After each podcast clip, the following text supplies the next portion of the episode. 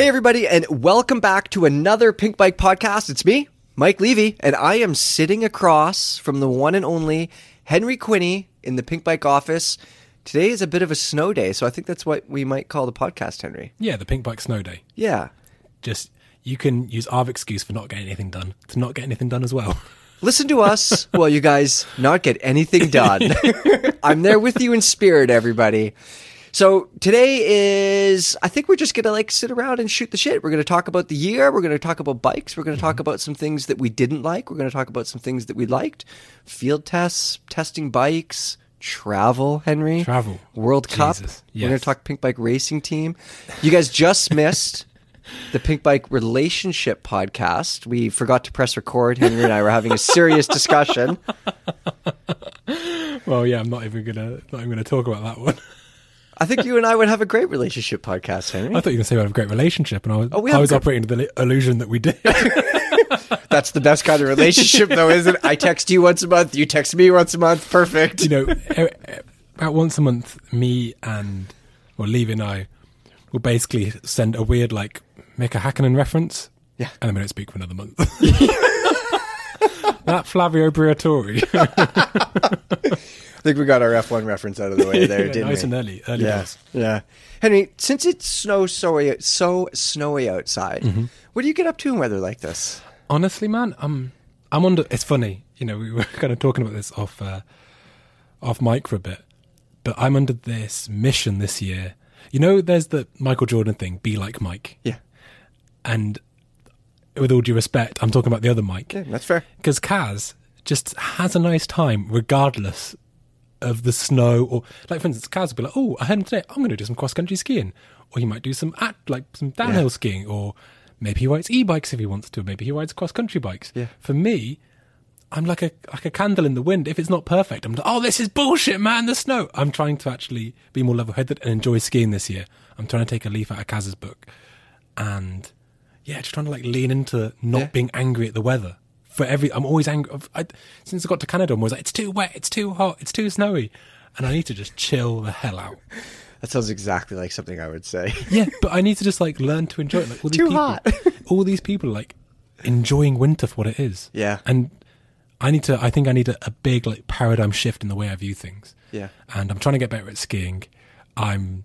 I mean, I've got a ferocious snowplow on me. You should see me down these green ones. Just, it's great when you have the sticks in skiing. I mean, I assume they're to beat the children out the way. Yep. On the, I just terrorise the green scopes, just hitting little Brad and Mackenzie over the head with these ski poles, man. Um, and yeah, I'm, try- I'm trying to get better at skiing. That's sort of, but it's hard because it's just ultimately not as fun as biking. Yeah, right. I, I'm really trying. have I ever told you about the one time I went skiing? Oh no, go on. Yeah, so I did not grow up skiing or snowboarding. Like we didn't have the money to be doing things like that. So I just never did that kind of stuff, you know? I've I've never done any snow sports. And a friend of mine, Ricky, he thought he'd take me skiing. I've never skied. N- I've never snowboarded. I don't stand on skateboards. I don't do any board anything. So I don't know about edges and like all these things you guys these words you guys You don't know about edging. and uh, um, I uh, he takes me out, and instead of me like going for some lessons, I'm 30 by the way, so I can't learn anything. I already know this. and uh, he takes me out, and instead of like doing some lessons or sliding down a hill and learning how to do things. The first thing we do is go skinning up Mount Baker, No way. and I've got these boots that uh, uh, they've a very nice person, Lee, actually sent sent me a bunch of ski gear and stuff to for me to get into this. And I put these boots on, and like we're like we're working really hard up this hill. Like I like working hard, but I'm like, man, my feet fucking hurt. I better not say anything though. I'm not going to say anything. Ricky doesn't like me complaining, so I'm not going to complain. man, my feet really freaking hurt mm. though. Uh, it takes me like three hours to get down one run. Mm. Like I can't do it. I I just like I cannot do it. And then we're like going back to the vehicle, and my feet really hurt, dude. Like they really hurt. Mm. And I'm like, Ricky, my feet hurt. And he says, Shut up. These are the people that I hang out. with. anyway, so I take my boots off, and he says, "Holy shit, we should go to the hospital." there was a blister on my foot, like the size of the biggest iPhone that you could get, and I had to sleep. So I slept with my feet. Uh, I slept on the couch, and I slept with my feet up on the back of the couch for two weeks. I had to sleep with my feet above the rest of my body, and it was winter. I couldn't wear shoes for like almost a month. I hate snow, dude. I hate it. yeah, fair. But it's funny. I, I remember. No, it's funny what you said that. Like, I grew up. Yeah, definitely growing up on a farm. I mean, we never. I never left the country until I was like eighteen. You don't need toys. You got a tractor. Basically, but also any anything you do that's remotely fun, that could be, t- um, is it tangentially related to farming? Where I'd be like, well, instead of doing like instead of playing a racing game on the um, on the PlayStation, why don't you come out and do some rolling on the field, or why don't you come and drive, drive you know, do bale karting with me? I'm like, Dad, not everything has to be, you know, in it, you know, judging its proximity to farming. But yeah, so like we never went away, and we could never afford to go skiing or anything. Yeah. when I got skiing, I remember I worked in a ski shop that was. I was basically a hangover from the summer. I'd never even seen snow really, apart from the, the bits we get in the Did you tell them this before they hired Oh you? yeah. Yeah. I said like you know, I know this is what I can do, whatever. Like I'll, I'll be quite friendly, I'll be quite good to customer service, but I have no idea what No. what I'm talking about, you know. And I remember, I think coming coming, coming to skiing as an adult, I was quite maybe this isn't fair to say, but I was quite shocked at the cultural difference because I remember someone saying to me like, "Oh, I don't need this job, but it's nice to have something to do," because a lot of people in skiing, at least in my initial experience, they come from Yeah. like European skiing, a bit of money, you know. And they'd done the reason they got into skiing was because every year they went to Val d'Isère for two, Val d'Isère for two weeks, and, and it was it was completely alien to me. And I think that you know, although often I do kind of um, push back, or, to be honest, let's face it, I, I definitely fan the flames of like, oh guys, don't worry about internal headset routing, or don't worry about Yeah. bikes getting more expensive or new standards. But actually, I think a lot of the time it's a very sort of measured response to the fact that we're seeing biking become less and less, less and less. I mean, bikes are never cheap, but Mm-hmm. it's, it's becoming harder to get into. Is it though? Oh, I don't know. I've I've been arguing in the comment section a bit I, about I think this. I think it's really it's really difficult because lots of things. I mean, if we go off how more expensive bikes have got, they seem disproportionate. But if you compare it to the housing prices in BC, it's actually not got as expensive as other things. yeah. So it depends what you compare it to. But that said, I feel that there was. I felt like when I got into riding, it was really difficult to find parts that fit all the time, and the standards weren't that great. But there was a golden period in about 2014 15 Yeah. where everything had gone to 27.5, but it was like a 142 rear end, a 15 mil axle, and everything kind of fit. And then since Boost came in, it, it, things the, the standards have gone a bit weird sometimes, and they haven't quite settled in the same way. So I don't know if it's more expensive, but it does to me feel there's maybe more. Maybe the accusation of superficial changes is easier to make. So I, having come back from that Whistler field test, I would say there have been lots of small changes, but they've all added up to like incredible, Oh, amazing have. bikes. But I would also say you can definitely spend way more on a bike than Mm. obviously ever before. Like thirteen thousand dollars for like a stock off the Did shelf bike. Did you see the fifteen thousand dollar Scott Hardtail? yeah, exactly. crazy. So so yes, you could spend like three times as much as you used to. Like I remember I remember when the Cannondale downhill bike Super V DH four thousand came out and it was like fifty two hundred dollars or what hmm. American, you know, and like that was insane back then. So you could spend way more now. But also, Henry, like if you go back to two thousand and five, two thousand four, what any year, you want to spend thirteen hundred dollars on a hardtail to go mountain biking, you compare that thirteen hundred dollar hardtail from then to now, like it's way better. Oh yeah, no, no, You're getting sure. way more bike. But also, you know, I don't buy the more expensive. I mean, but I think if you look at something like, you know, maybe 2015, I think, for instance, you could get something like a Kona process and had that first generation, maybe second generation Pike. You know, Yeah. when, they, when they've kind of revamped it and it wasn't just some, you know, coil fork with a U-turn. It was actually like a really good enduro fork now, 160 mil 650B. Yeah. Um, and you could get like a Kona process for like three grand. You could get like a carbon specialized with pretty solid spec for like four and a half. This this is in pounds sterling, sorry. So I'm not saying that. I think, like you said, there were maybe there are outliers which really do shock the system. Yeah. But what I'm saying is, I think the I think sometimes the response is maybe isn't I don't know if it's justified or not, but I think it's a very real fear that this is going to go to a because you know what, like, and I, I'm going to shoot myself in the foot here. I'm just choosing which one.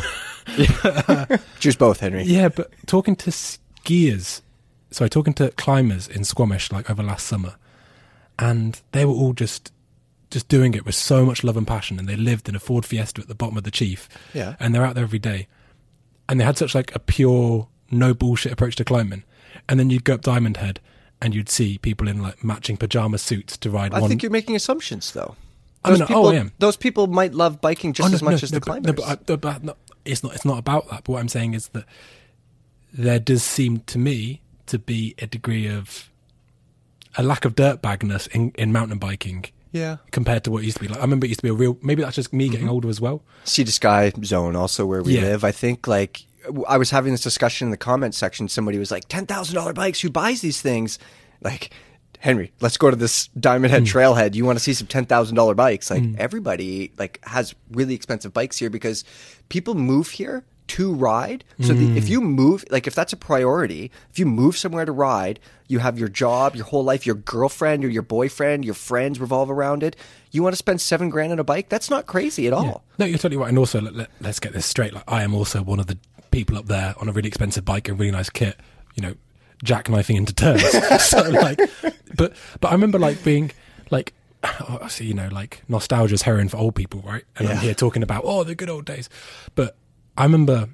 I think maybe it's just being younger because I'm sure there are some kids in Whistler living the exact same experience I did. Yeah. But like you know, our holiday was going to live in a multi-story car park in Italy to ride bikes there. Mm-hmm. You know what I mean? Or People are still doing that. still people still do, of course. But what I mean is, I don't know. It, it, it feels like maybe it's just to be fair. The limited people I do hang out hang out with are almost always more financially secure and more stable than me. Yeah. So maybe, and you know, they've worked hard for their money. Why not? I don't really know what point I'm trying to make, but I'm just going to say that I do understand the somewhat shock value of seeing a really expensive bike and being like, you know what, I'm on the internet. It's got a comment section. Why not give it shit? yeah. One thing that I think is the is the issue with this stuff is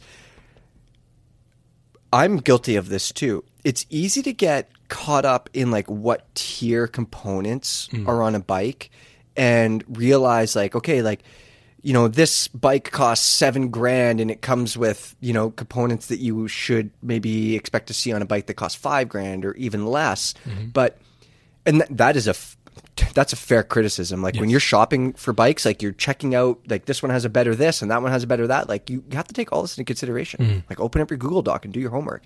But at the same time it's easy to get too caught up in the details and get focused on the fact that your bike has a GX derailleur instead of an XO1 derailleur and just forget about the fact that it all works really fucking good.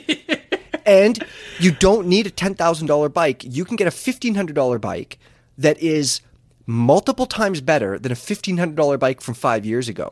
You know, and I'm, I realize right now, like, sure, that bike, it might have uh, NX instead of XO1 on it now. Like it, you know, five years ago, it might have had nicer stuff, but the stuff still works good. And I don't know. I understand because like I'm, you know, I'm I I'm currently throwing all my money at Sim Gear, so I'm like doing all of the mm-hmm. homework Are you and playing Sims one, two, or three? all of them. And, and- I was never any good at any of those. but I I feel like I like I'm super interested in the tech so so then I go like don't way down these roads and I get stuck in these forums and like this has this and this has this and this is 3.99 and this is 4.99 like dude, I'm in the same thing with skis at the moment. yeah Yeah, like I'm the- bikes I'm- were good skis were good It's it's true. I mean, I think, I, I think you're totally right. And wouldn't it? I mean, it's funny, isn't it? Because if I was to buy a bike for me, like I would happily just have Deore. I'd, uh, no, sorry, Yeah. I'd, I'd like to think. I should caveat that. I would like to think I'm sensible enough to just be happy with Deore SLX. Mm-hmm. But the problem is, you say you're going to say you're going to spend five grand on something, and then you see a slightly better deal for five and a half. You think I'll spend five and a half, Hmm. and you see a slightly better deal for six, and so you basically end up just like a step ladder. Just your budget just goes up and up. Yeah. Because it like hop hopscotches from each bike. Yeah. And then before you know it, you're looking at eight grand builds. You know. Yeah. But I, I think it's true. I mean, also I think the way that bikes. I think that the way that we characterize or understand the industry in terms of, sorry, the way that largely I think the consumer and a lot of our, perhaps even our readers, understand how bike companies make money, I think is wrong. Because I think that we look at it like they make their money off the frame, but it's not true. A bike company, the way they make their money is they need to build the frame to hang the OE parts off that are getting really cheap. Because then you're comparing like you know, then you you think of a, a group set, a group set at retail, say it costs a thousand dollars. That's basically almost like an artificial price because the OE price, so the original equipment price, is going to be so cheap, maybe $100 or $200. dollars mm-hmm. So then they can inflate the price of their bike. So I think a lot of bike brands aren't necessarily these massive companies that are trying to sell you the best frame. I think a lot of them are trying to sell you the best frame to which they can hang their bike parts Yeah. that they're buying at an OE deal because they are vendors as much as anything.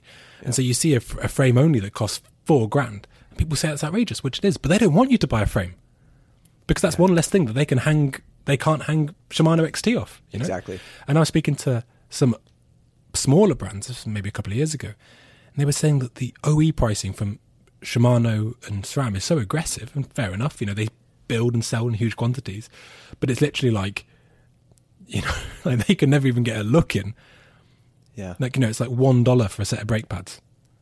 And if they want to do their stuff, it's like substantially more. Yeah. And so I, th- I think that, you know, when we look at bikes, yes, you can look at it as saying, you know, these things are really, really, really expensive. Or we just need to look at the mechanisms which govern the bike industry and that a bike company doesn't own a factory, it rents a slot in a factory, production slot in six months' time, and it has to make hang enough bits with enough markup off their frame to mm-hmm. then and so I'm not criticizing that because listen, like, you know, I work in the bike industry. I've always worked in the bike industry. It's glass houses and stones, you know. I, I don't want to, but I think that yeah, it's it's a difficult one to unpick sometimes. Yeah. Yeah. Did you ride any relatively inexpensive bikes this year? Did you test any? I haven't done. I did that Kona. There was a Kona process, which is probably about four or five thousand Yeah, I remember. dollar bike, a yellow one. Yeah. one five three, which was a really good bike actually. I really liked it. It was um, I think it made a rod for its own back in that really balanced geometry, so easy to ride, Yeah. but then it just didn't have enough damping on the shock tune, Oh yeah. and you kind of felt like you were falling through its travel quite a bit. But that would have been a great bike. Yeah. with, with a different shock tune, it would be really really great. But I haven't done as much testing I'd like this year. Yeah. Why is that? Pink bike racing consumed my life. Yeah. I mean, in a way that I, I didn't expect. Um, I feel like I remember saying, if we go back a year, I remember saying, Henry, you should just stay in Squamish. And yeah, I mean, shoulda, woulda, coulda. I've had a fucking wild year, man. you have. Yeah, um, How many World Cups did you go to? I went to all, the whole season of World Cups. I didn't go to World Champs. Yeah. um, but we went to some like you know national rounds and stuff as well and yeah too much traveling too much. It's the dream life, though. You're going to bike races, It working on bikes, isn't riding bikes all the time, I imagine. I, I think that listen i think i'm going to be really honest here and i think that and i don't think i speak for myself alone. Yeah. i think working on the world cups it appeals to your ego. And i think it appealed to my ego. I think I, I, i've always felt very insecure about being ex world cup mechanic. I wanted to show that i could i could Yeah. do it. Or wasn't just some you know that, that i was reasonably competent heaven forbid and um, I think I got sucked into the ego, but actually it didn't make me happy. Yeah. Why didn't you think it make it happy? Was it super stressful? Like, it looked it was stressful. It was. It was. and the travel, like, I think I miss riding my bike. I didn't ride a bike just from just hours from literally like March until September. So why not though? Like you're so you're at a ski resort. The Mm-hmm. lift is running. The people that you're wrenching for, they like. I'm sure you have spare time to go Oh, no. riding. No, no, How does this? No. no. So like, y- you know, normally, like I didn't even watch the races. Oh. Like, you know, like you get there, the first thing you do. I mean, it depends on the team, but often the mechanics are looked at as general helpers as well for a lot of a lot of things. So you get there, pit setup. Um, also, I was helping sort of with the management side of the team, which would be general email and communication stuff. Then, so normally it'd be like pit setup day. Then you try and get into some bike builds if you can. You have to do some general communication with sponsors and stuff to make sure any parts delivered, etc. How far apart is the bike? Like when you say bike builds, are you building a frame from scratch because you have to check Um, all this you gear? would be or? it would be two full rebuilds because I had two riders. Yeah. So then on on what would normally be track walk day, hopefully you got the pit set up. You would do two full rebuilds. I'd also do my tech video, Yeah. and then I'd be edit. I'd be making sure that was good to go out at the, at the night time. Um, then on Friday, Friday was probably Friday or Saturday. So qualifying or practice days were your quietest days, which are still really busy because they could come back down with their bike in any state Yeah. and has to be completely serviced. I mean, you wouldn't do a, a frame rebuild, but you might do things like brake bleeds and tire swaps and all this sort of stuff. But just this adds up. Well, Maybe- they're waiting for you as well, which I mean, is maybe, stressful. or, or maybe because if you, if you've got a rider in A and B practice, B practice goes at really early in the morning, about eight o'clock, and then A practice joins about eleven. And there's a bit of a swap over. Yeah. So whilst that's once B practice is gone, providing you got the bike sorted the night before, you actually have a couple of hours of downtime. But there's always something to do. Then once the bike came back and the other bike went, you'd then be working on one bike, and then you get. I mean, you might not get the bike from B practice back, your elite rider back till after time training at like five o'clock. Mm. Then you need to do all that. So maybe it's seven, eight o'clock. But sometimes, like you know, because the especially at the start of the year, there were so many supply chain issues. Yeah. Like at Fort William, I don't know how many wheels I built just because we didn't have the stock before, not because we were breaking them. Didn't I? Th- I seem to remember you needing me to bring 500 pounds of Shimano gear to Sea Otter or something. Yeah, yeah, and that you know I flew over with, you know, I, I can't remember how many, maybe uh, eighty kilos of Shimano gear yeah. to Fort William, which is I not. thought I was getting screwed across the border. yeah, I mean, I mean, you, you invoice it and you like, you know, if there's a bill to pay, you just have to pay it. You just do Yeah. it by the book. But um, listen, like, like it's not like traveling. Like, oh, just me and my carry on. It's like eight bike boxes, Yeah. five connecting flights. You know, it's kind of crazy. Are the riders responsible? So the race is over. Are the riders taking their bikes apart, boxing their bikes, taking their bikes to the airport? It depends on the team. Um, you know, um, I think they should. Okay, I, so I guess that means no. No, I mean, Yeah, okay. You know, I mean, I, I think that I don't know. I guess.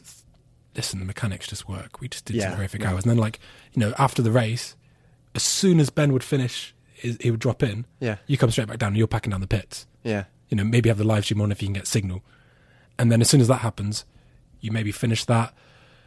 You would do the other comms bits and stuff like that, and then you would go straight to the next World Cup Yeah. and just do it all again. Here I had images of you flitting around Europe in the PB. Honestly, I'm someone renowned for my flitting. yeah, oh, I know.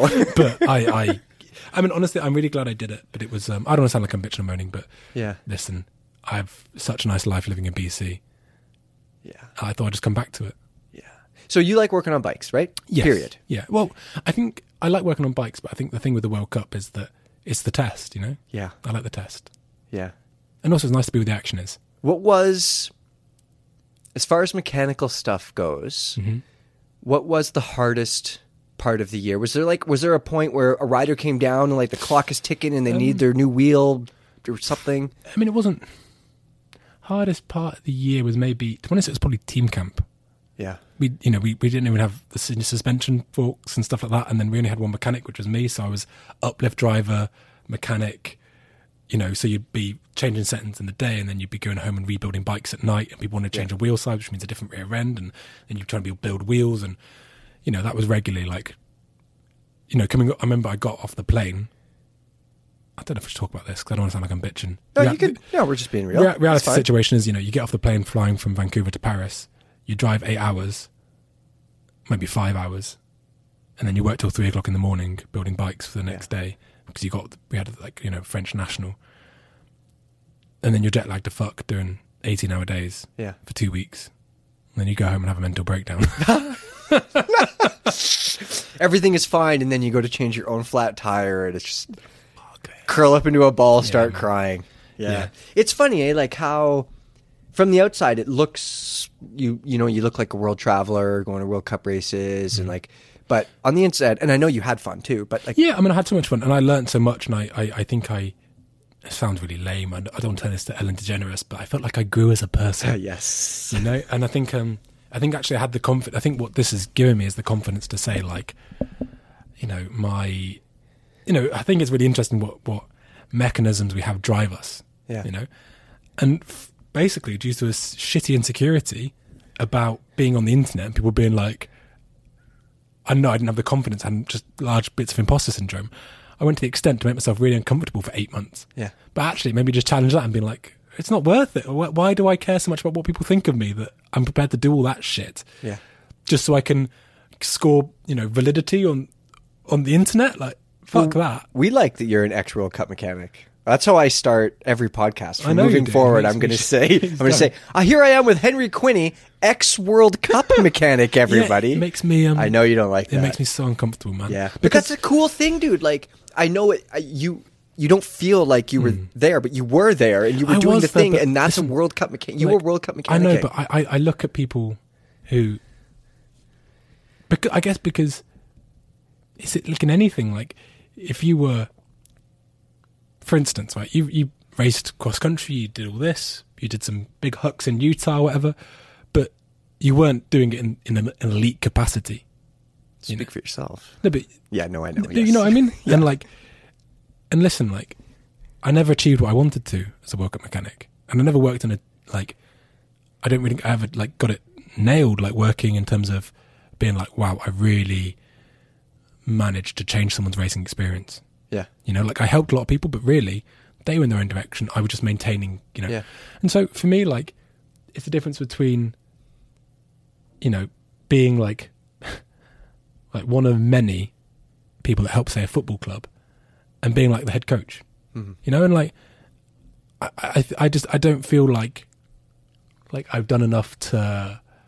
I mean, it comes back to the ego thing again, maybe, but I haven't done enough to prove myself in that capacity Yeah. to be comfortable with it. And I'm happy to be uncomfortable because I think that actually, you know, like so much stuff in this.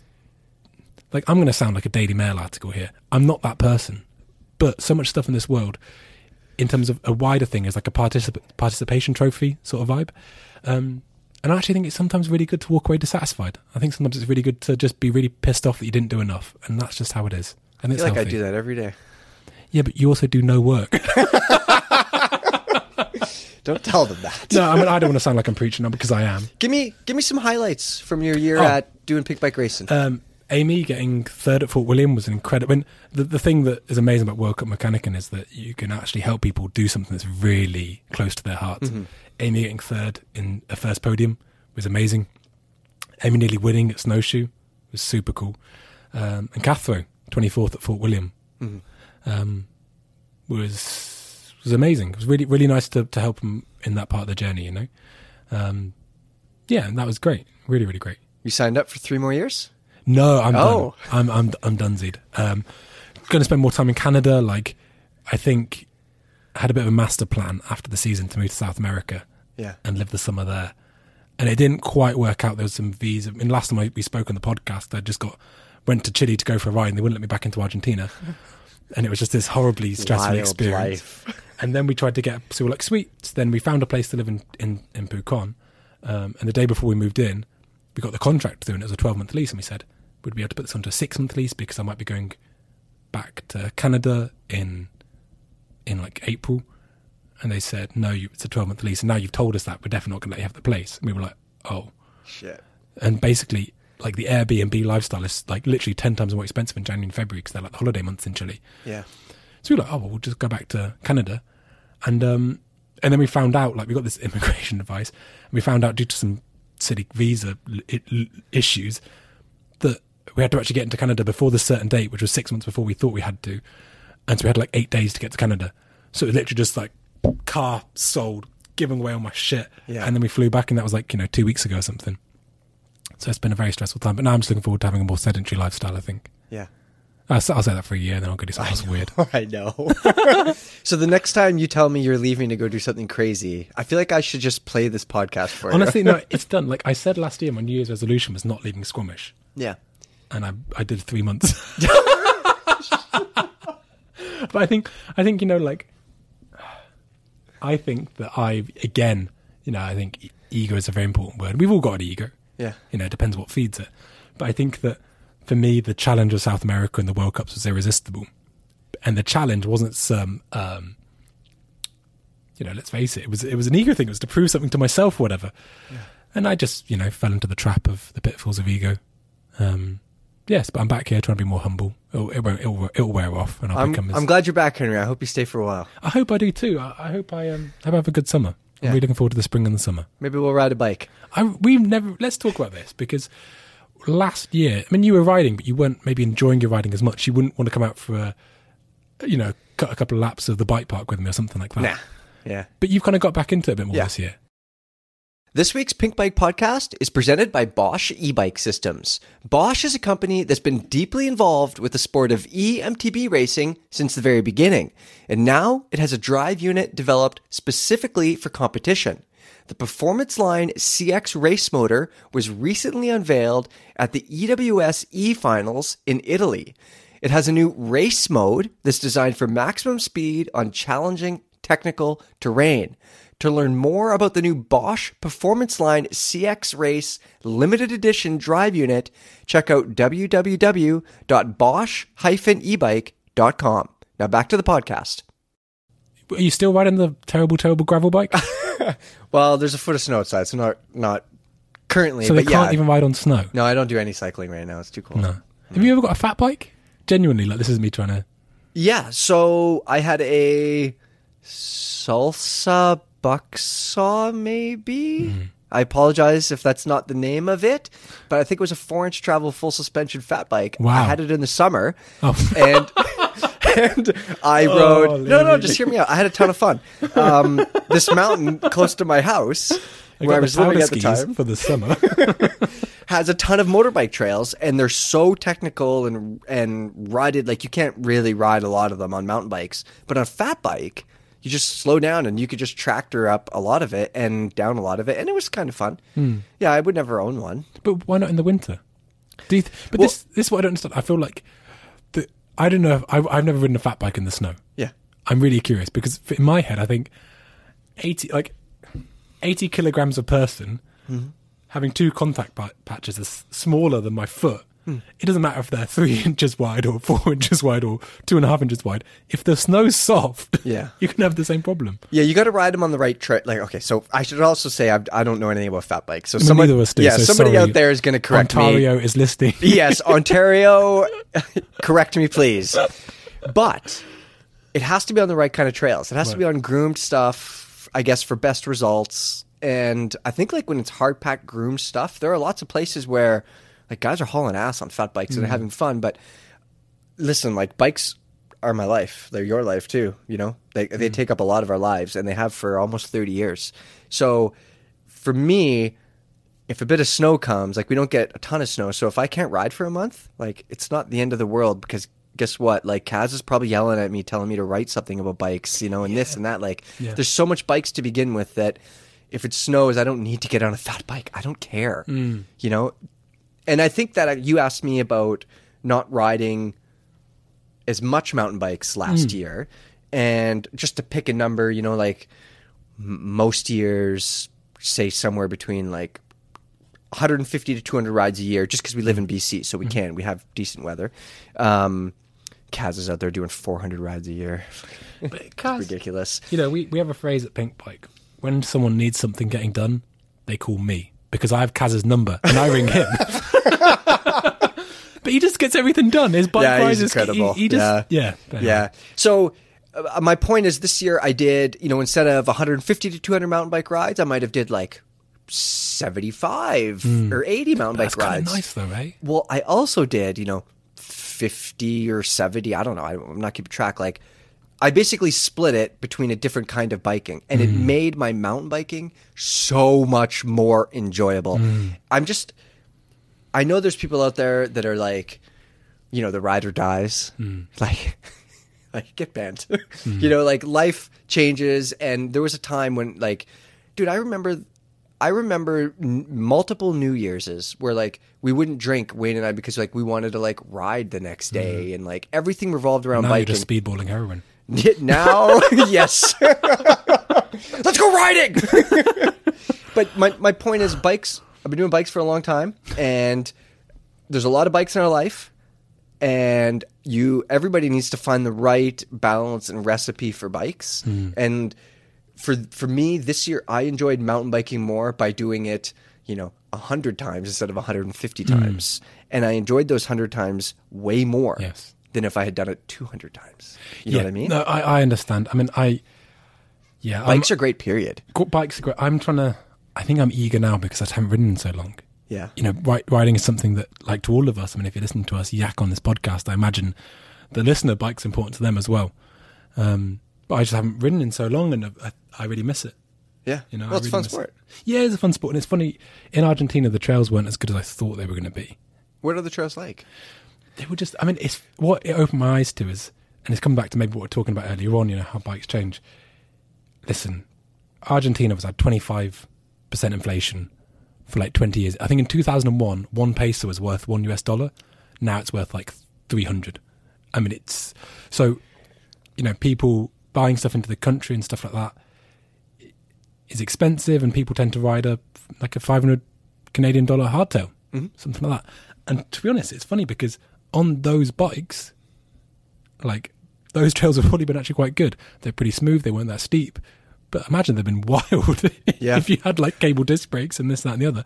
But I had my Spire, which is like this monster truck, Yeah. and I was just like, everything is quite tame, and, Yeah. and I didn't really enjoy it. And then Faultless Spire. the faultless Spire, what a bike! What a bike. I love that thing. I know. Um, but if anything, it was a bit, a bit too much, maybe. Yeah. Well, that's I with the what- gravel bike. That's one of the things. Like Yeah. I know people roll their eyes at me. Like right now, Kaz. Right now, Kaz is skinning up some like super steep snowy slope, Mm-hmm. and he's rolling his eyes like he knows I'm saying something stupid. But that's exactly it. On the gravel bike, you're high posting. You have no traction because your tires are Yeah. dumb and they're overinflated because you don't want to get a flat tire. You're probably mostly naked, and the like a trail that you wouldn't a trail that you would avoid or that you would only use as a connector to get Mm. to another trail on a gravel bike it's the greatest thing you've ever ridden Yes, it's yes. incredible No, I, I, I totally get that. And I think that, but all of this, like, let's not talk gravel bikes no, I mean, but you know, after the season, I was so excited. I was like, oh my god, I'm going to ride every day for a month. I remember a couple of years ago, I got to Portugal, and I just said I was going to do a mile of vert a day. yeah I mean, it's, it's a large amount. It's like 1600 meters of up. Yeah. it was it was a lot, but it was it was that structure gave me so much meaning to my riding. Yeah and I was like, I'm just going to do that again. I'll do a mile, mile of that a day for a month or two. And the riding was such a sort of heartbeat moment every night, looking at the heat maps on Strava and this, that, and the other, trying to find the good stuff. And I never really did. And um, was it fun do you have fun doing that like do you need that sort of motivation for me, what in terms of the the number thing? yeah Oh yeah, I love it. yeah okay I love it. Same. I love I love just having a very particular goal. And um, yeah, I mean, I don't know. I'm probably less now. Now I'm definitely more comfortable doing things for me. I think. Yeah. In terms of just saying that number to myself. Um, and yeah, it's it's so nice to be like today I am doing this. do you have riding goals for the year I think I used to, and I think I would love to have a. I mean, I've had such an inconsistent since 2019. I moved back to the UK. I've had such an inconsistent. Like I haven't had, had like I haven't. So I lived in the UK for 18 months. The last six months I didn't ride at all, yeah just because it was like an hour and a half drive to the trails, and it just did my nutting. Then I went to Portugal, got loads of riding in. Then I was waiting for a visa, went back to the UK, waited for like two months, then I had Canada, then the snow, and then the World Cups, and then South America. So I would love to have a year of just riding with like just a temperate climate. I can just ride every day. 2023 baby Man, this snow needs to in get out of squamish. Yeah. Um, oh man, I would, yeah. So I, I would love to have a yearly goal. I used to have the, all these um, you know, delusions of grandeur about how much I wanted to do and things like that. same yeah Now I'm literally there, like, if I can get out for an hour, like, I'll be stoked. 'Cause it's, it's also like it's a, um, I think sometimes, I think it's a very natural human thing, but sometimes motivation can feel like momentum building, and sometimes it can feel like a heat spot on the thing you love that's just going to fucking burn it. yeah And you're there, like, with a magnifying glass and the ant. Like so much pressure on yourself. Oh my god, I've waited three weeks for this ride. If it's Yeah. not the best thing ever, and you're cycling up five minutes in, being like, "Why am I not enjoying this? It's not everything I ever wanted." yeah And so I, I need to kind of climb down from this sort of unhelpful viewpoint. are you going to have any goals for next year maybe wider goals like not numbers I think I'd love to get some. What I'd like to do is I'd like to get better at riding my downhill bike, and maybe just do an Everest or something on a. Yeah. Just sneak up and just do one by on myself. your downhill bike Maybe. No, I, th- I think what I'd like to do is basically, I think Everesting for me is has always been a thing, or like you know being able to just like tap out two, three thousand meter days on the trot or something like that. Yeah, yeah. There's been like a stamp of approval that I'm reasonably fit, yeah and so I'd love to get to that sort of fitness that I can just go do a few thousand meters and just enjoy it, yeah whilst also riding downhill all the time. yeah Um, yeah, we'll see. I'd quite like to do something cool, but I don't know what cool is anymore. It's quite difficult. Yeah i don't know I never knew. I tried once in 2013 to be cool. What Didn't, happened? didn't go well. What happened? Um, you know, I think at one point, I mean, I, I really put a lot of a lot of my personal stock in the backwards cap. First mistake. Yeah, yeah. I mean, it didn't go well, and I just thought, no, that, that's that's not for me. Yeah. Do you have any? What What are some highlights of the last year for you for riding? I know you didn't do a ton of riding, Ooh, but you I rode did- some bikes. Yeah, and- I mean, I, I had two weeks in Morzine, which was fantastic. Yeah. I mean, I don't, don't normally go in for that massive bike parky stuff, but had a downhill bike, just smashing runs. One of my best friends was there, Yeah. and we just had so much fun. And we found, I'm going to tell you this really funny story, which is this is probably the highlight of my year. I was having a beer with my friend, and he said, "You know what? I'm going to start laughing talking about it." He explained that he was at a wedding earlier on in the summer, and he had a, had a, a few beers and was enjoying himself, and he found it, what he thought was an unguarded brick of brie, the cheese, like oh. just a completely left alone. Yeah. And he ate like three quarters of this brick of what he thought was Uh-oh. on digestives, just on the digestive biscuits. Yeah, You know? yeah. One after the other. Bam, bam, bam. And then he realized that someone told him that it was butter. Oh, sh- how do you not know that? He must have been drunk as shit. I assume. yeah, he put just that you how much butter. What happened to him? I mean, I, I, I, I, I, I, I assume he's, he's just destroyed, like, his cholesterol has spiked in a way it can never come back. Jesus. But yeah, he just that whole brick of cheese, so butter. He just Yeah. a whole brick of butter. But anyway, that's probably the highlight of my year, finding that out. Jesus Christ. but no, I did the um, Enduro 2, which I always talk about, was a great event. Yeah. And then, um, yeah, then I kind of rode again a bit in Pucon, which is like kind of in, in Patagonia, Chile. Big volcano. Yeah. Everything was like an EWS stage, like 700 meter drops. And I love that style of riding when your hands are just crippling, Yeah. loads of compressions. And that was, that was pretty special. How about you? Yeah. Um, I think that yeah, I got a bunch of good rides in on all sorts of different bikes. Mm-hmm. Um, we had some great times at field tests as well too. That was definitely highlight. How was out east? Uh, in Quebec, Hmm. dude, I was surprised. Yeah. Yeah, like so we're spoiled here, obviously, Mm-hmm. and like I mean, you and I and other people in the mountain bike media, like we travel the world to ride mountain bikes Hmm. for certain parts of the year when it's normal, and like we've ridden some amazing places, but I mean, we're from BC, Yeah. so like when we go places, we're always grateful to ride everybody's trails. Don't get me wrong, but like. Mm-hmm. The best trails are here. I just know they are, you know, and that's like that's not even subjective. That's just the answer. It's, I don't, I'm, gonna- I'm gonna, for, just keep it zipped. keep it. Zipped. Um, so, you know, I sometimes when we go other places, it's like, oh, this will be okay. I, I hmm. bet. And we went there. We rode five different places. I don't remember the names because they were in French, so I just never pronounced them. I left that to mm-hmm. Sarah Moore. Uh, but it was amazing, dude, and especially the bikes we were on. We were on short travel bikes hmm. that really suited that sort of kind of rolly, uppy, downy terrain. It was technical and Your good. bread and butter. Or Yeah. I should say maybe digestive and butter in this case. Mm, yeah, lots of digestive and butter. Yeah, yeah. No, it was it was honestly a blast. Mm. Yeah, it was super cool. I think, I know, I've got some kind of downcountry esque bikes in at the moment. Hmm. I'm looking forward, I'm looking forward to just, What do you have? Anything you can talk about? I've got one bike I can't talk about, and I've got one, I've got one of those factor something or other. It's like the 120 mil Yeah. sort of marathon, 120 mil marathon bike. Yeah. You know, they're kind of doing, they're putting a XC bike on stilts. Yeah. but with a dropper post.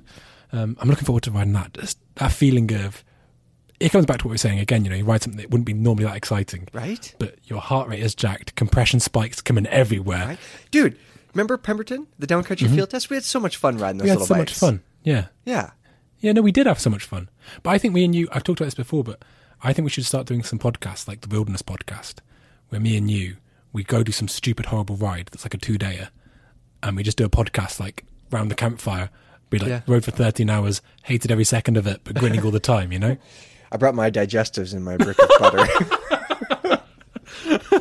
that would think that would be a good thing to I think do, it'd be cool. I think Yeah. I think sometimes like you know, it's like there's a thing called um I can't remember what it's called. It's like this basically the idea is that before you start anything creative, you write out three pages of just train of thought. And now that's normally how I write my articles in general. Yeah. I was going to say. Unedited and just but basically what it does is it clears out it clears out a lot of the kind of clutter in your mind. yeah. And I think sometimes that's what kind of riding a bike is. Because you, you ride, say you ride a bike for 10 hours. It's amazing you come home knowing how you feel about things and talking with clarity that perhaps, Yeah. you know, because you just do have your thoughts just bouncing around. Yeah. And um, I think, yeah, I think it'd be a super cool project. Speaking of three pages of nonsense and thinking with clarity, Mm-hmm. Can we talk about you and headset cable routing? And Oh, yeah, you were sure. just trolling people, weren't no, you? No, I wasn't. No, I mean, I think For that- real? You weren't? No, I wasn't. I mean, I think that listen, there are some things that are badly wrong with internal headset routing. I think, for instance, on something like, you know, the Scots. We're looking at got Scott Genius over there. Yeah. I think it's a very tidy ensemble, but you can't just bar height. Yeah, that's a huge thing. That's a huge thing. Yeah. I think it'll be interesting to see what this new wave of brakes is going to come out looking like. We've seen these patents go in. I wouldn't be surprised if they could fit through a one and a half inch bearing. yeah. You know, but you can do most of the things unless you're swapping a bearing, which is a different The, thing. the bar height thing to me is huge. The bar height thing So is huge, We, especially we when you've got non-adjustable handlebars. Yeah, exactly. So we test lots of different bikes, and um, I'm comfortable on like a pretty wide range of reach numbers, which Hmm. I think comes from you know riding for a long time. Like back in the day, nobody knew what reach was, but it was about 400 millimeters, Hmm. which is not long enough. But we were comfy on those bikes, so i I'm comfortable on different reaches. But man, handlebar height, like a couple mils up or down, It makes a difference. I, it kills me, and I can't forget about it. Like I can't knock it out of my mind. I, th- I think the thing is though with the internal routing thing is that hmm, I think how can I put this? I think that a lot of mountain biking media, I think especially in the video space, maybe more than the written space, is is so and obviously I'm going to talk about this like I'm some fucking like performance artist. Obviously I'm not. I just turn out crap on the internet. Hmm. So let's let's I know my place. But I think that a lot of the time people are so there's such a m- amount of sycophancy in it, and they just they just pander and they just pander. And basically, mountain bike media is just safer and safer and safer and safer.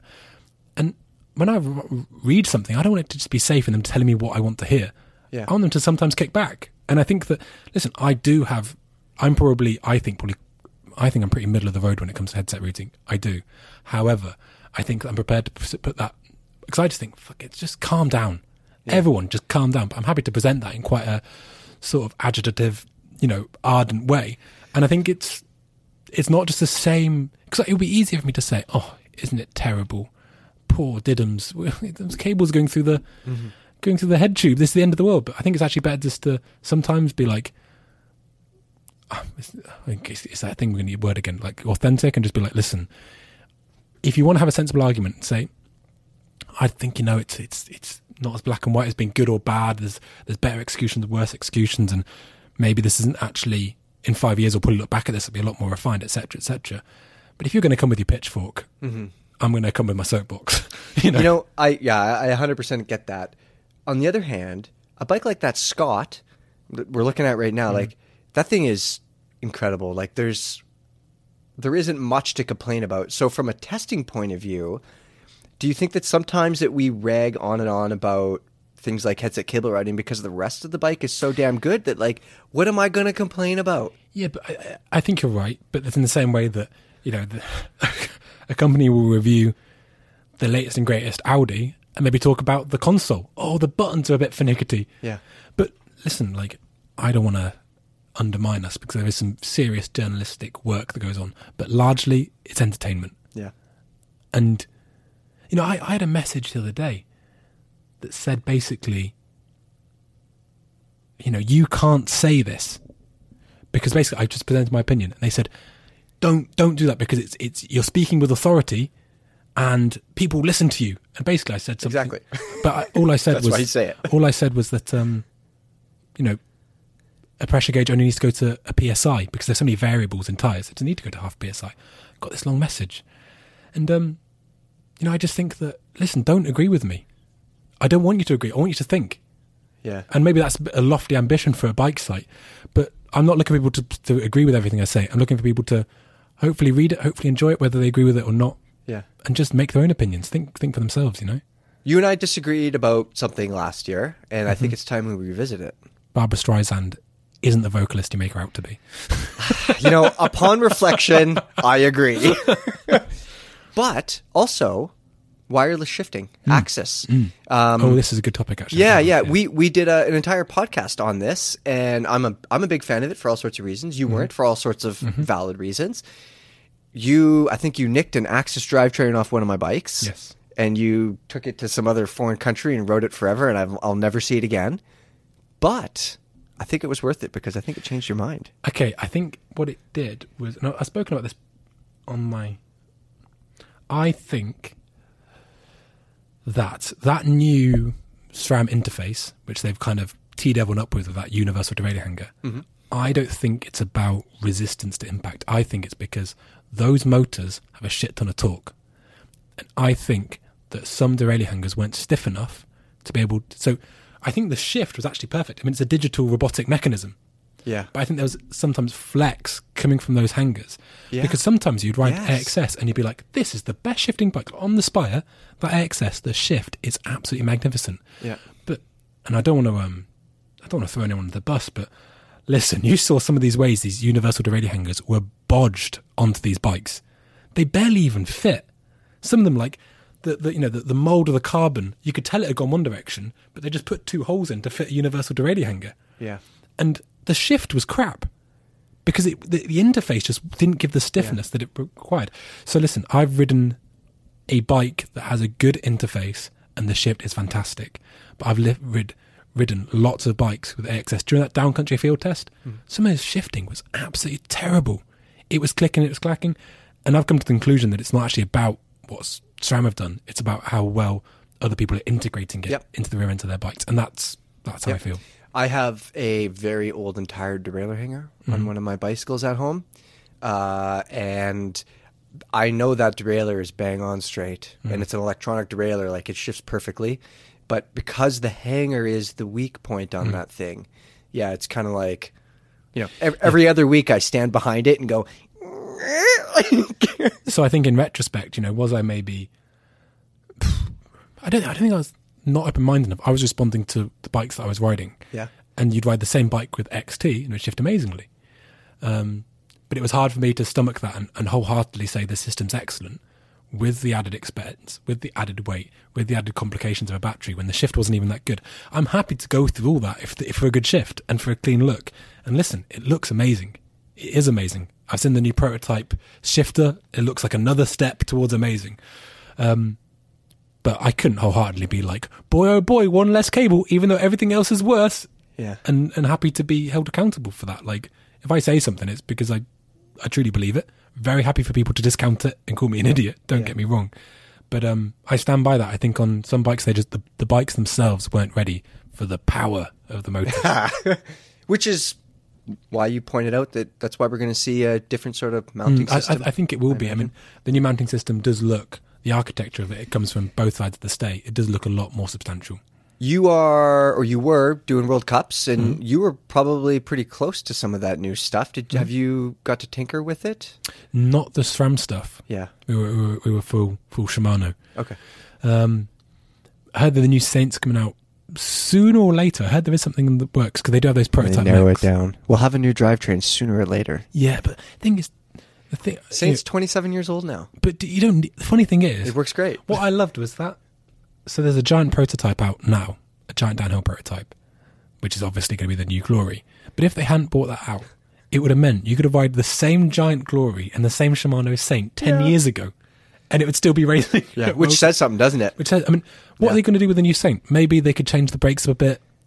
Maybe they could, they'll probably go to that kind of split clamp design. Maybe, like I said, it, the mech will probably look better. It maybe go to 11 speed spacing. But in terms of its functionality, it doesn't need to be any different. It's great. I think it's still the best downhill group set for me. Yeah, I mean, I could, they can make lots of improvements. Everybody can make lots of improvements. Hmm. It's the little things, you know. It's like you said. It's the company has got the derailleur down, and now they're looking at the interface. Hmm. You know, and Shimano's looking at other things too. The brake lever patents that we just saw on the website. Hmm. We're seeing these companies like they're still a master cylinder, and there's still this and that, and there's still this and there. But the clamp itself has changed now, Hmm. and that's going to make everything feel even stiffer, like Shimano did recently with Yes. the brakes. So Yeah. Yeah. You know, I mean, yeah. What else?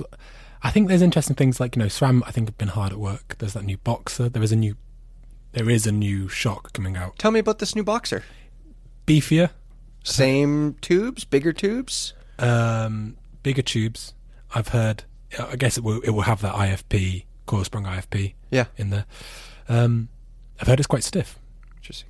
Adjustments? Do you know anything? Have you I seen it? I, yeah, I mean, it- it- people have been riding at the Black Box. You know, Vali Höll Yeah. had it, the Trek Racing guys had it, the Canyon team had it, um, but not everyone has. And yeah, I mean, it's it's been a been a long time in the works. It's got a whole season, maybe a season and a bit under its belt. Yeah. It was there for pre-season, you know.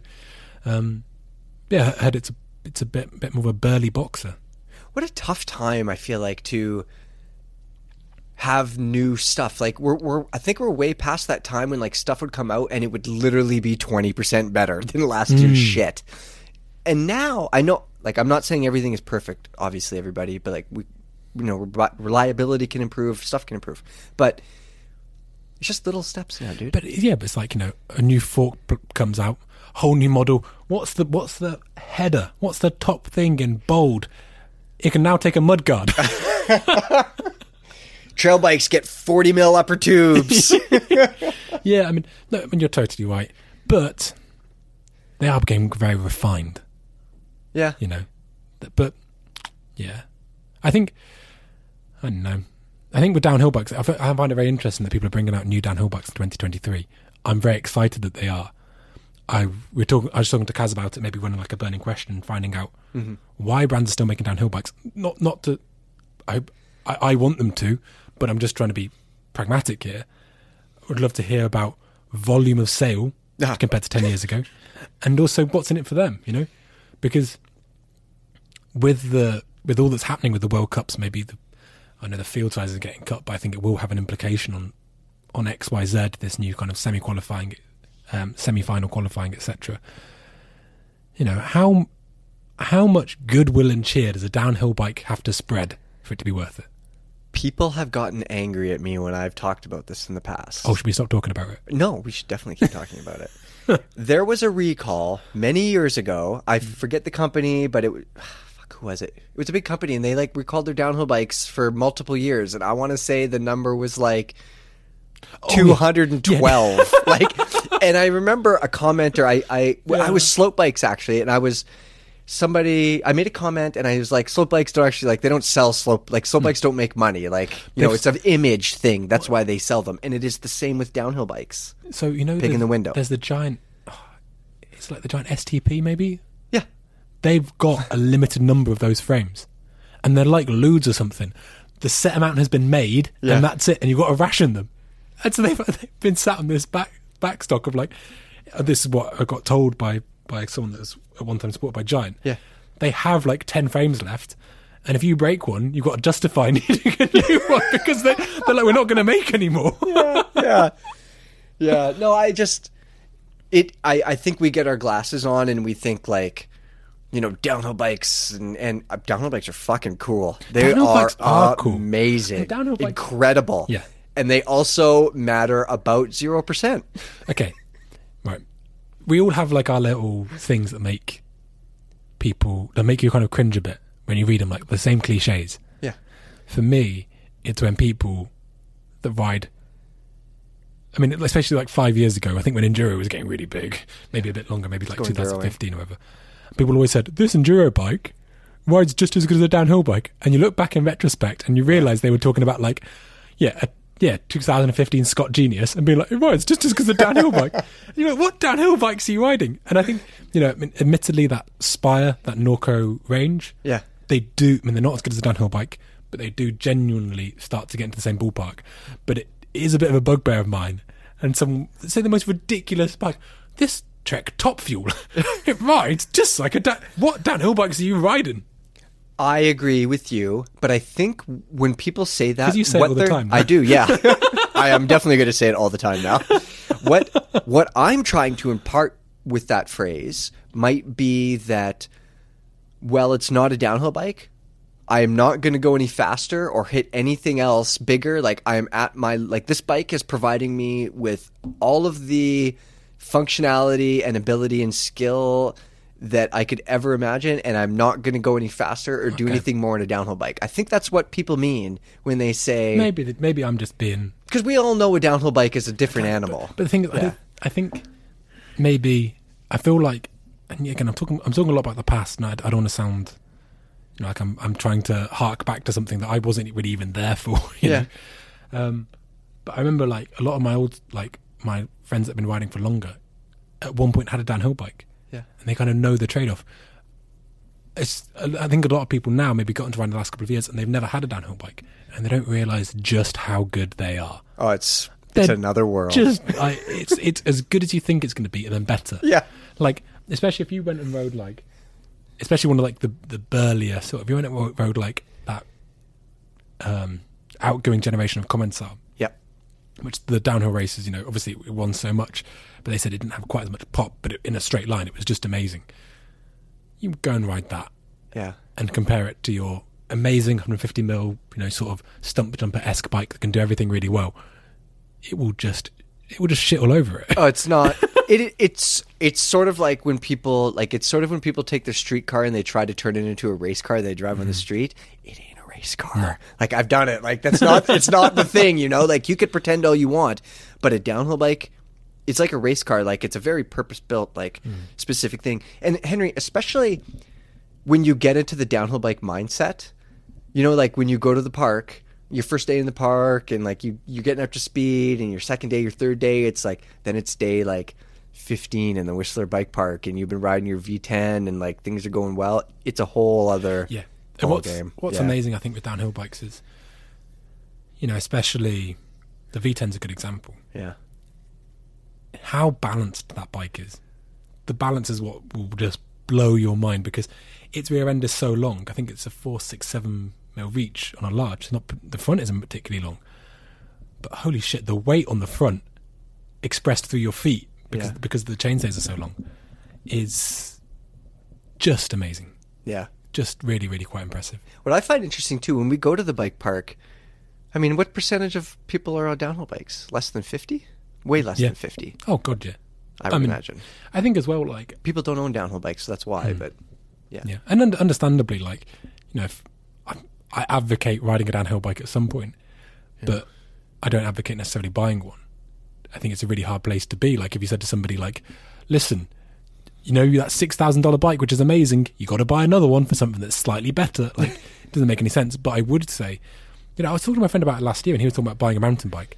I was like, how many times a year are you going to ride this? He's like, realistically, probably not like every day, maybe like once a month sort of thing.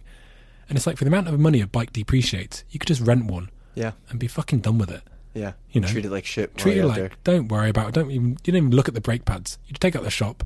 it's a rental car. Yeah, same with the downhill bike. I would I would say like if I was, you know, I know it's a really exciting thought getting your trail bike and putting your downhill tires on it and inserts and maybe some big rotors. For the cost of it, if you're going to Whistler for the week, I'd consider renting a downhill bike Yeah. from a good shop, obviously, and you know you want you don't want it to be Some like. tired old giant glory with a blown rear shock. But if you can if you can get like a perfectly reasonable, you know, latest generation bike, yeah, it'd be amazing. It'd be way better than your trail bike. You'd have to worry about it, and you can just absolutely rally it. yeah. Well, speaking of bikes, Henry, should we maybe talk about some gear for a little bit? Yeah, let's do it. Yeah. So what what kind of stuff impressed you this year? Or maybe there wasn't you know, anything. I maybe thought there was. I thought I've been spent a lot of time on Fox and RockShox over the years. Haven't we all? Yeah. Um, spent a lot more time on Öhlins this year. Very impressed. Yeah. Very, really, really liked it. Everything was just so. You know, that downhill fork is something very, very special. Um, really loved that. What else have I ridden this year that I thought was good? You know, I've got, I've got some Hunt wheels on Oh yeah. at the moment. New carbon ones, giving them an absolute battering. Yeah. That's going really well. They're probably relatively inexpensive being relatively Hunt. inexpensive. I think they're a thousand pounds slash dollars. Um, and yeah, they go really well. Um, I'm trying to think. I haven't done as much testing as I would have liked. I'm literally looking around here. I've got. Well, I can't talk about that. But I've got some new exciting bikes into test, which I'm really looking forward to. The snow disappearing, More hidden shocks.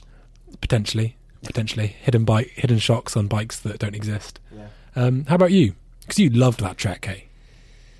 Yeah, that thing was incredible. Hmm. It was amazing. I mean, people are probably like saying they don't want to hear about it anymore, but it's. I just like I've ridden a lot of bikes. Best bike you've ever ridden? Oh man, like it is like So, just of the bikes you've ever ridden, you know, and it, it's relative to the t- the time they were ridden. Like you might have had a bike ten years ago that blew you away. That now, comparatively to the bikes available we have, wouldn't Mm-hmm. be very good. Of the bikes you've ridden at the time you rode them, which is the bike that's impressed you most? that fuel, That fuel, like the fuel, or the the Fuel EX. oh yeah, Yeah, yeah. I, I could get on that bike. Like I would be happy to never this is this underlines it. I could buy that bike, never ride a lift, and do nothing but big pedal days and be super happy with it, mm-hmm. I could buy that bike and ride it in the bike park a couple times a week, the Whistler Bike Park, and also be really happy with it. Hmm. What what kind of fucking trail bike does that? But Crazy. but Trek have kind of got rad. Yeah. We joked about it in the award the award video, but they were the the the, the Top Fuel was kind of the Mondeo, Yeah. and now they're a bunch of rad dads. I know. Rad It- dad's it- cool, Brad. It, like the old Top Fuel was fine, It was fine. or the old Fuel EX was fine. Yeah. The, the fine. But the top, the top, with. the Top Fuel is an interesting bike as well because that Yeah. is now it's rad. It's cool. Yeah. Like they just basically been like, well, actually, that's how to put it. And that's obviously, I- you know, I haven't ridden all the treks in the past, X, Y, Z, caveat, caveat, caveat. But they were just like, we are gonna nail a marker to the wall for everyone else. Yeah. At Top Fuel. This thing, it's not gonna be the friendliest, softest bike you've ever ridden. But I tell you what, it is gonna, it is gonna be a live wire, and I kind of respect that. I feel like they went from like a big company. They have to make bikes for everybody if they want to sell. Like they're looking at important numbers and things. Mm-hmm. You know, like they're not Contra. Contra can mm. do whatever the hell they want. Lots of other companies, smaller companies, can do whatever the hell they want.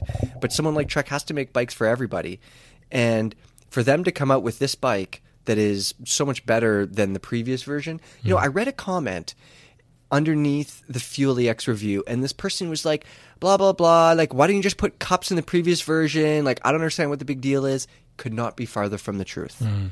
Suspension, geometry, like, it is just a whole other beast. it, it represents that shock location, that, art, that that cross beam they put in that front triangle. Actually, gives it a very high, like a higher shock, which in turn drags everything else up. Because I imagine Trek, for instance, is constrained by some kind of patent or around around around the locations of their pivots. Yeah. because they probably have, um, you know, intellectual property, etc., etc. They've defended for a long time. I wouldn't be surprised if putting that shock up freed up other limitations, like architecturally, yeah, maybe. that gave that means they can do stuff that's wildly different to what they've done before. Yeah, maybe. I don't, I don't know. Whatever they did, but bef- like to me, that was the best bike I rode all year. Um, some other highlights, though, less expensive highlights. Obviously, the Norco. I don't think we need to keep talking about that No. bike. Like, it's just good. Um, TRP brakes. Can I just jump in? Yeah. Just just in regards to Norco, um, obviously Canadian brand. Yeah. Um, they've kind of, you know, over, I'd say, you know, especially this kind of from the maybe 2017, I think maybe when that Sight came out, maybe a bit later, but they've been making some really smart bikes for a couple of years now. Like really, I mean, obviously, I don't know. It feels to me there was a sort of a, a changing of the ways. Yes, there 100% was. Yeah. Do you think that a brand like Norco that makes good bikes that are sensibly priced needs a World Cup team? Uh, Because because you, know you, you've been in industry, you kind of see how bikes track, etc. Like there was a kind of mini uproar when they paused their team and then they quickly unpaused it. yeah. Do you, what kind of relevance do you think that actually has for the brand? Do you think didn't they need that World Cup team? Do you think they really Uh, care? I think if they are paying for a World Cup team, then I think they think they need a World Cup team. Um, and I think just like with having a downhill bike or having a full on enduro bike, even like the range, like all those bikes sell other bikes. And a downhill team, it's really just marketing. Oh, of course, that goes yeah. for everybody. Yeah. All the like it's real that uh, it's just marketing. Like I know we love the sport of it, but it is marketing 100%. And they obviously feel that that is a worthwhile place to throw some marketing money and they're also supporting racing Hmm. I, I don't want to sound too cynical. And and giving people ri- or you know hiring people for rides and it's a useful tool to develop bikes i'm sure they would say and on and on and on. But no i don't think any team needs the racing. Like there hmm. are brands out there people love their bikes and Well, I, d- I think I think what racing means to different brands is quite different because I think, for instance, for someone like Canyon, putting as much as they have into downhill racing, yeah. I think it buys them a lot of credibility. Mm-hmm. That previously, as a sort of outsider, direct to consumer German brand, mm. compared to someone like Santa Cruz or Specialized, they might have lacked. Similarly, I mean, I think you know whenever you talk about Commencal, you have to talk about racing, Yeah. because they've just dominated in this last couple of years. And so I think I think it depends which brand, but then you see some brands, and to be honest, I think, what are you getting out of this? yeah You know? see like you brought up santa cruz there mm. i don't think santa cruz needs a world cup team at this point I mean, I, I don't know the in, ins and outs and how things work, but like, I mean, the bikes are great. They, I'm sure they sell them all. You know, like everybody's selling all their bikes, but it is about image and and not just Santa Cruz, but about everybody who has a World Cup team. You know, um, and that outward image of like like the syndicate they're badass dude like they've been racing winning for a long time like outwardly it looks like such a professional team um, and that speaks to santa cruz and like the bikes that they make and hmm. you know No, totally, Yeah. totally. I, I wonder how it's going to be with the, you know, let's face it, the incoming storm of reducing marketing budgets, because yeah because because the, the industry just blew up during COVID, and you know there were people sat on a shit ton of inventory. There are people, well, sorry, brands like, listen, when budgets start getting cut, marketing's often the first thing to go. And I wonder, with the sort of seismic change we're also seeing from the racing side, the Enduro World Cups that we're going to see, yeah I know I also feel, and this is not a hot take—I feel like Enduro is pff, losing market share as to people, how, how many people give a shit. sport of the people I couldn't give two shit. I love mountain biking. yeah I'm, I'm, I, I flick through the photo epic maybe. That's as far as my coverage goes. And I wonder how, how when in a year now, now they're in the same pantheon. When you, when a team like, I don't know, say, Canyon is cutting downhill riders or enduro riders, yeah like the important thing about enduro was it was different. It was an alternative. Now it's being made the same. Well, trying to make similar because it used to be something crazy. Like you give them a packed lunch, a pat on the bottom, and say, "Go ride ten thousand meters descent over two days on blind trails," and we're just going to get some photos, and that's going to be it. Now we get all the basically all the limitations of downhill um, in terms of like the like loss of romanticism, like loss of kind of replicating the real riding that we're doing, but on tamer trails, and it's still just as hard to cover. well hopefully it'll be easier to cover if but it hasn't been for the last couple of years. No, and that's the big holdup.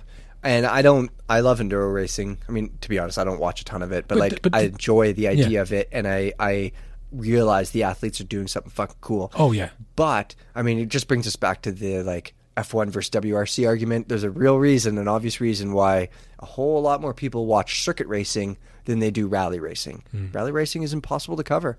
You have to love it and like be Yes. so into it to cover. And like enduro racing is a similar format, like all those stages, and it's just hard. Like, can you imagine being some of the photographers that have to cover that oh event? god, yeah. You guys out there listening, like, But that's what I mean. But man, be- so hard. because it's so hard. Yeah. You may as well make it crazy. yeah, I Go agree. do two days of blind racing, and we'll just see who's fastest. I agree. And like just I'm like you know, especially like in Chile, Yeah. and there was those crazy stages of like you know fifteen hundred meter drop and stuff. I mean, it's gnarly, and it's Should be. it should be, Yeah. and that I think is a lot more interesting. This sort of where enduro racing's going at the moment, I don't know. I don't don't. I don't really have any interest, and I don't think I think a lot of people are losing interest. I like all my friends. We always did love the EWS. Yeah. Now, I can I can tell you who's won this, that, and the other this year. Yeah.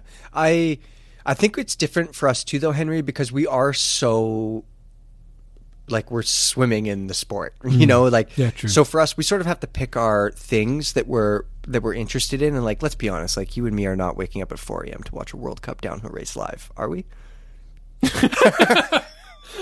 Yeah, we might have to this year with some Yeah, of the plans we've got. oh shit. we do have some plans. We do have some plans. for downhill. I don't think we're allowed to talk about them too much, but No. And I, I need to get if I'm going to be racing these things, Mike. I need to get fitter. I know, right? Quick push-ups. Um, yeah, well, let's maybe we can hint on that a little bit. We have some plans for next year, uh, 2023, covering races. Um, Henry and I are going to do something different. We're going to see how it goes, and Yeah. uh, you're Listen. not covering. You're not PBR next year. no, you're not I'm, racing. I'm I'm back to my normal editorial yeah, editorial role, which I'm, I'm super. Well, I never left my editorial role. I basically just took a extended leave of absence. just to have a nervous breakdown on the World Cup circuit. Hey, wee fun. It's like, can I um invoice my therapy directly to you? Uh, I just need to book a ticket for me and 14 bike boxes. How am I getting to the airport? yeah, right, something like that. Uh, Henry, for you personally, let's talk about next year. Um, what do you got cooking? What do you got going on for wanna- you and work? For me and work, I want to do a lot more video.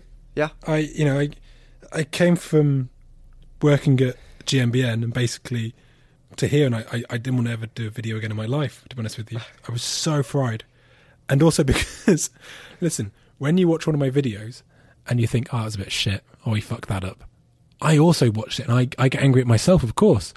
The difference is you you hit the, the cross key and you don't have to watch it again. That's on the internet forever. And I think that I was so bad at presenting to begin with. You're so hard on yourself. But no, but and honestly, mate, wait until you see these. Fuck, watching those. Um, I've watched all your old videos before you but came dude, working for but us. dude, watching when you watch the Pinkbike Awards video, Yeah.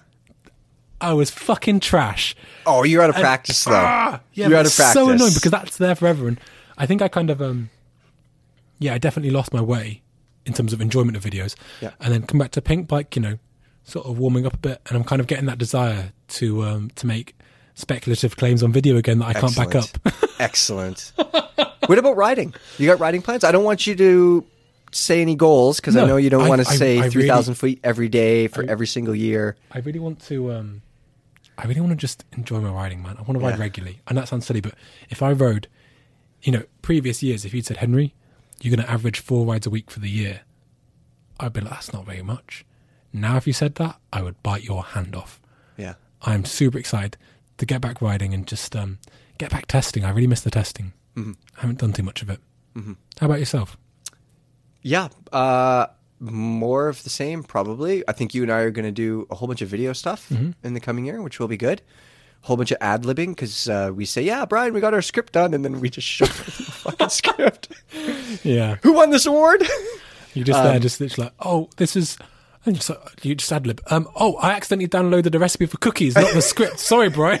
just like well, stuff is better when it's not written down, man. I think, I think it's better. I think you just need you need your north star to Yeah. guide you. exactly. Um, just I- to I keep know- me pointing well, the right you, direction. You know that I'm pretty, but you're better at ad libbing than me. I love a scripted video. Not when there's two people, but when it's just you, just bam, bam, bam. I hate a scripted video, love man. I, I love- can't, like. Like I love to, I love the satisfaction of doing a video and being happy with the outcome, which is important, and that's a, a different matter in itself. But being like, I said exactly what I was going to say, and the shots were exactly the shots I wanted to get. You know what I would prefer is to possibly say a bunch of the wrong things and then go home, call rap, and then go home, wake up at three in the morning and, sh- and say, "Fuck, that bike has a different derailleur than what I said. We got to edit the video." basically there's there's there's two ways for those of you at home who are still listening unbelievably. Um, there are two different schools of thought. Basically there's how you should make a video which is where you record what's in the script and then the editor just has to slot How bits to together. do it. or there's the shotgun spray method where you just say any every single number in the every single word and number in the dictionary and then the editor has to just cut and slice. And you see it a lot in youtube videos where they just try to do like quick cuts Yeah. because they basically realized they've trying to talk about you know the latest yeah the latest scott and they've gone off on a weird tangent for 45 minutes They forgot to just put the B-roll over it though, so you could see it. well that's what we do our videos but by the syllable So Yeah. more more of that, more videos with you. We're going to do a whole bunch of podcasts. I think we're going to do way more podcasting Yeah. in the coming year. So i really hope so um, we'll probably have more than one podcast a week throughout the year. I would love to explore the idea with our viewers or listeners even about doing an off-topic podcast. This one's been pretty off-topic, This one feels pretty off. Topic. But I've I've enjoyed it. and like I think sometimes like just just seeing what sticks is a really nice way to go. Yeah, I'm not saying like you know we it- it's completely devoid of bikes, but I am. I think that would be perfect. I mean, well, a- just a gentle, a soft landing, you know.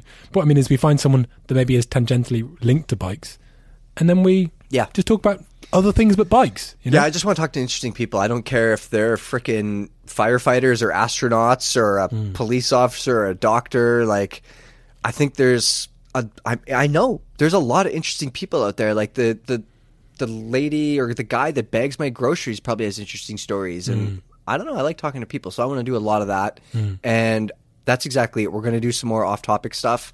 Uh, don't click on it if you don't like it. if you don't want to not hear about bikes. I mean, just so. be safe. I wouldn't click on it. Yeah, just don't click on any of them, actually. um, and then as far as riding goes, I say this every year. I just want to do more adventures. I would love to do some real big adventures, Yeah, like multi-day. multi-day stuff. Um, Well, I maybe- did my first multi day last year. Oh, did you? Yeah, it wasn't a mountain bike ride. Thanks for the invite. Yeah, I know. I didn't tell anybody. um, it was just a four day thing, and it was a hotel thing. Like I don't Yeah, like that's the way to do it, man. I don't Credit card like bags. Yeah. I don't. W- I want to ride my bike how it feels like like a fast normal bike. So Mm-hmm. for me, um, I'm going to do some credit card touring next year. Mm-hmm. Nice. a bunch of it. Um, some adventures. There's some mines I want to go to that are way off the beaten path. Mm. Um, some other big rides, and then we're going to do less field tests. Mm-hmm. Henry, this is this involves you. We're going to do fewer field tests. Is the correct way to say it. Uh, but we're going to spend more time at them, so that expect more videos, more quality, more in depth. Mm-hmm. Um, I guess that means we have to do all that stuff now, which is the danger. I mean, unless it. we don't put this out. Yeah. Which is probably on the fence anyway. to it, then we don't have to yeah, do no any one's of it. We can see them. They, they will, they'll have tailed off by this point. Right. But do you think? Um, yeah, I would love to do. I'd love to do a big multi-day, maybe gravel or sort of cross-country esque ride. Yeah. where you try and punch out like 100, 150k a day, and every night, just yeah, go like say credit card touring, and um, just shoot the shit at 20 minutes on a podcast, and then put it all together Yeah. and just be like, this was the time that basically, I mean, it could end up being evidence in some kind of homicide case, like before you kill me or something like that. He was so irritating. Yeah, yeah. He just half wheeled me for 500k. Dude, that is actually exactly what I do. I remember the the last time we rode together, you tried you you wrote you literally pushed me into a ditch. And Pemberton, uh, you started sprinting. I kept up, and your response was to put me into a ditch. Yeah, no, I, yeah, That was the last time we rode together. Yeah. Payback on the gravel 500. yeah, Yeah. I think that would make a great podcast. I'm gonna come with my actually, ski though. poles. Not pushing you to a ditch, but the actually like we ride for 150k, we stop, Yeah. we we record, we, talk. Yeah. you know, talk about our shit, and and like five days in a row, four or five days in a row, we Oh, do no. that, and I think it'd be great, and I think that I know. I- I think the bicycle, yes, it's uh, it's something you can dip your toe in and talk about all the things about you know any experience of riding it, etc. But if you can go, I've always thought that endurance riding, you know, if you want to do free ride or something, it's like jumping from a great height into water. It takes a lot of bravery, a, a moment of just absolute desire. But I think endurance riding is a lot like being on the surface of the water, letting the air out your lungs and seeing how far you can sink. It's a different type of composure. that's a really good way to put it. and I think that it accesses different thoughts and, and Yeah, I mean, you know, there are so many. and This is going to sound bullshit, but I, I, I do believe it's somewhat true. There are so many. You know, I think we're all opening our minds to the different ways that thoughts can. You know, in terms of like you can defragment your brain and reorder thoughts and mm-hmm. and come to ideas again. And I think that for me, writing was always meditation. yeah, Like if I rode for eight hours with someone, I, very much wouldn't intend on talking to them all the time, but just sitting in the zone at 100 cadence and just spinning along the road, and you'll just be like, "That's why I'm fucked up." Thanks, Dad. yep. So we're gonna do some therapy rides next year. yeah. oh, it's funny. It's funny, eh? Well, should we wrap it there, I maybe? think, I think that's more than enough. Yeah, I think that is. I think that is a lot. If you guys are still around, I I hope you enjoyed listening to Henry and I's snow day. I hope you're happy with yourself. This is a welcome to a live brainstorming session at Pinkbike. Yeah. Yeah. Yeah, Not well, much going on. But yeah, we've enjoyed that. Thanks Yeah. for listening, guys. that was a good chat, and uh, let us know what you want us to talk about as Yeah, well. Like, true. I think you guys have lots of good ideas. Maybe there's some people that you want us to talk to. Mm-hmm. Um, some out of the box people. Like, it doesn't just have to be racers and stuff like that. Like Mm-hmm. everyday people, maybe some company people, or you know somebody that is not in the bike industry and they're doing something amazing.